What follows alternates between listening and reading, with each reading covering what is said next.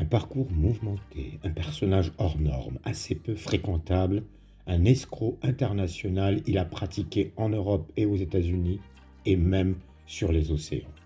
Il est celui qui a eu l'audace d'essayer d'arnaquer Al Capone, il est celui qui a vendu la tour Eiffel, celui qui a été arrêté 47 fois pour escroquerie.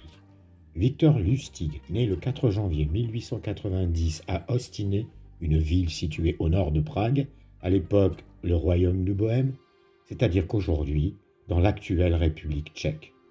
La famille de Victor appartenait à la bonne bourgeoisie. Son père, entrepreneur et maire de sa petite ville, lui donne la meilleure éducation dans les collèges les plus réputés. Il est incontestablement doué, il est brillant.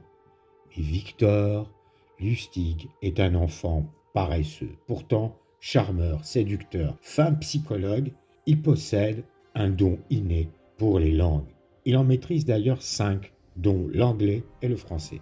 Une fois ses études terminées et parfaitement bilingue, un jour, sans prévenir, à l'âge de 19 ans, Victor quitte sa bohème natale et s'en va pour Paris avec une idée fixe en tête, faire fortune et par n'importe quel moyen. Il s'installe donc à Paris, il commence par être proxénète, il fréquente les voyous de la capitale, et là il comprend qu'il ne sera pas bandit, mais plutôt escroc. C'est moins dangereux et ça rapporte tout autant. Il s'embarque aussi pour des croisières à bord de bateaux à vapeur qui relient l'Europe aux États-Unis. Ces voyages transportent ce que l'on compte de gogo avides de gloire et d'argent, des proies idéales pour le jeune Victor. Et il les lui faut riches, très riches. Alors il se met à plumer de riches vieilles dames aux jeux de cartes de bridge et de poker. En quelques traversées, il fait son beurre. Mais avec le début de la Première Guerre mondiale en 1914, cette source d'argent s'arrête et disparaît. Il s'installe quelques années à New York.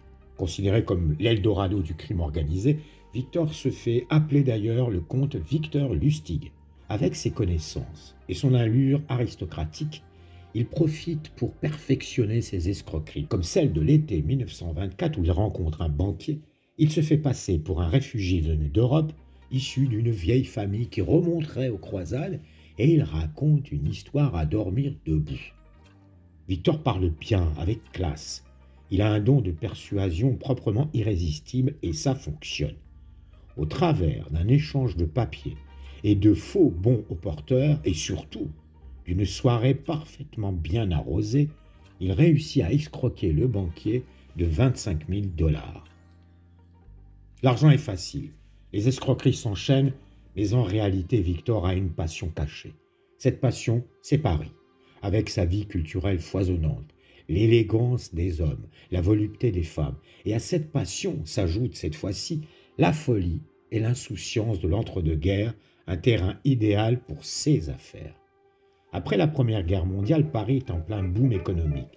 Ce sont ce qu'on appelle les années folles, les cabarets fleurissent et le jazz fait ses premiers pas avec les revues nègres dans les caveaux du quartier latin et ceux de Saint-Germain-des-Prés.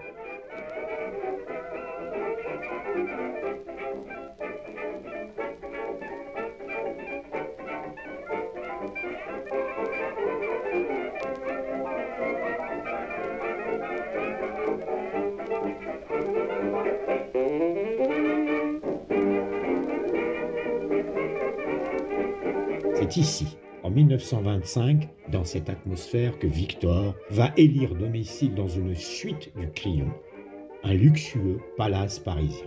Oui d'ailleurs, il fait la rencontre de son complice, futur associé.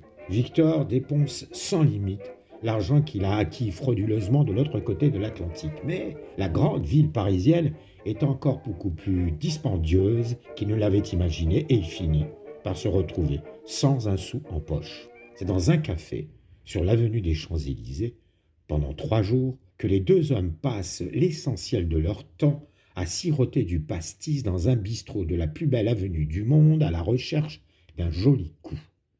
Mais rien ne vient. En revanche, le quatrième jour, un article du journal attire particulièrement l'attention de Victor. Le rédacteur du journal explique que la tour Eiffel n'est plus qu'un tas de ferrailles rouillées dont l'entretien est un gouffre financier pour la ville de Paris. En fait, il était prévu au départ qu'elle soit démontée en 1909. Et on l'a oublié aujourd'hui.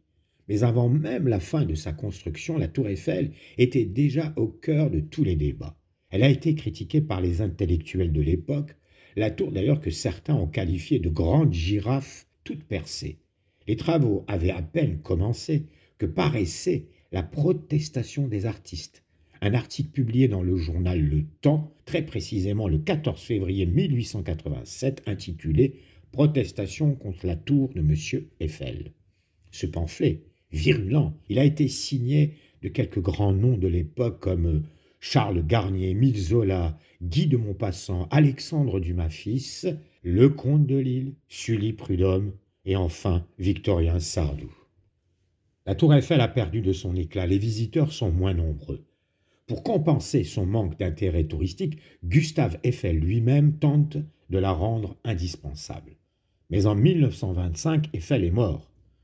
Et la mairie de Paris, propriétaire du monument depuis 1910, ne sait plus trop quoi en faire. La tour a un besoin urgent d'être rénovée.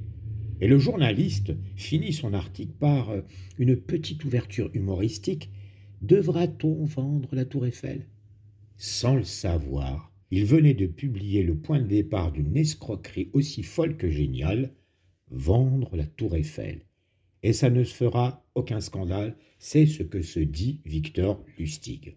Pour mener à bien leur projet, les deux compères fabriquent des papiers à l'entête de la société d'exploitation de la Tour Eiffel et envoient un courrier à cinq ferrailleurs de la capitale. La lettre dit que la ville de Paris a décidé de se séparer du monument par souci d'économie et invite les candidats à l'achat à se déplacer en personne à l'hôtel Crillon quelques jours plus tard. Le jour dit, Lustig se présente comme un fonctionnaire des postes chargé de la vente. C'est dans l'hôtel du Crillon que la rencontre confidentielle a lieu. Un pareil hôtel est en effet un lieu parfait puisque c'est un point de rencontre prisé par les diplomates et par les hommes politiques. À la date prévue, les cinq ferrailleurs sont présents. Victor se présente comme directeur général, représentant du ministère des PTT. Et il explique, dans cette ambiance feutrée et secrète, que la tour Eiffel doit être démolie et vendue en tant que ferraille. Le plus offrant se verra confier son dépeçage et deviendra l'heureux propriétaire de 7000 tonnes de fer, dont 15 000 poutres métalliques et 2 millions et demi de rivets. Seul le président de la République, Gaston Doumergue, et quelques personnalités haut placées sont au courant.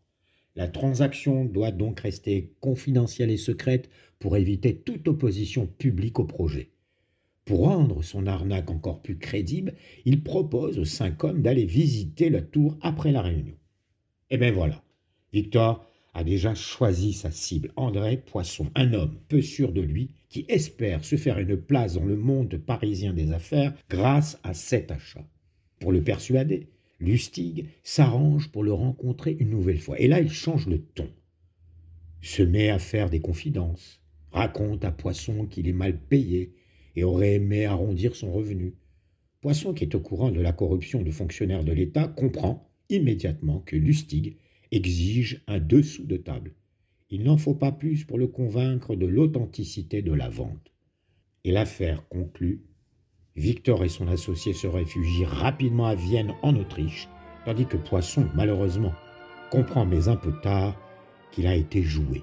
Contre toute attente, les escrocs constatent que la presse n'a pas écrit un seul mot au sujet de cette escroquerie. Et pour cause, humilié à ce point, Poisson n'a pas osé dénoncer l'escroquerie à la police. À la table d'un café à Vienne en Autriche, Victor Lustig sirote un verre de rhum martiniquais, le sourire aux lèvres, le costume sobre, il savoure son alcool entouré de femmes légères, l'heure est à la fête, car, depuis un mois, il est un homme riche. Il a simplement réalisé la plus audacieuse des escroqueries jamais imaginées, vendre la tour Eiffel, le symbole d'une nation, à un ferrailleur parisien.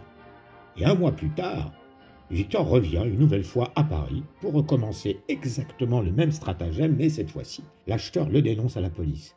Victor s'enfuit à toute vitesse, cette fois-ci aux États-Unis. Aux États-Unis, après avoir plumé quelques autres pigeons en Floride, il décide en 1926 d'aller sur Chicago, la nouvelle capitale du crime de l'entre-deux-guerres. Et parmi ses victimes, selon la légende, on compte un certain Al Capone. Il prétend lui vendre des machines à imprimer des billets de banque et fait semblant d'avoir des tuyaux sûrs sur les courses de chevaux.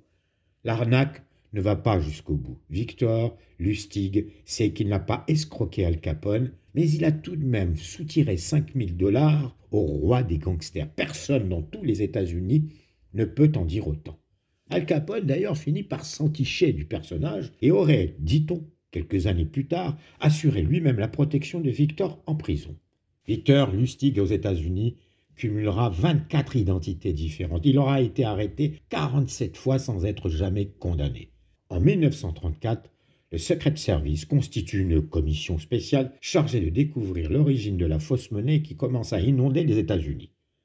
Victor est arrêté. Il est accusé et emprisonné à New York. La veille de son procès infatigable, il réussit à s'enfuir en faisant une corde avec son drap de lit. 27 jours plus tard, il est arrêté encore une fois à Pittsburgh. Le 5 décembre 1935 a lieu son procès. Et là, il est condamné à 15 ans de détention en Californie. Arrêté 47 fois sans être condamné, après une 48e et ultime filouterie, il est finalement incarcéré à Alcatraz, aux côtés d'ailleurs d'une vieille connaissance, Al Capone, qui lui purge une peine de 12 ans. Au bout de 10 ans d'emprisonnement sur le rocher d'Alcatraz, c'est un AVC qui met Victor dans un piteux état. Le 9 mars 1947, il contracte une pneumonie et deux jours plus tard, le 11 mars, à Springfield, dans le Missouri, au centre médical pour prisonniers fédéraux des États-Unis, il meurt d'une pneumonie. Il a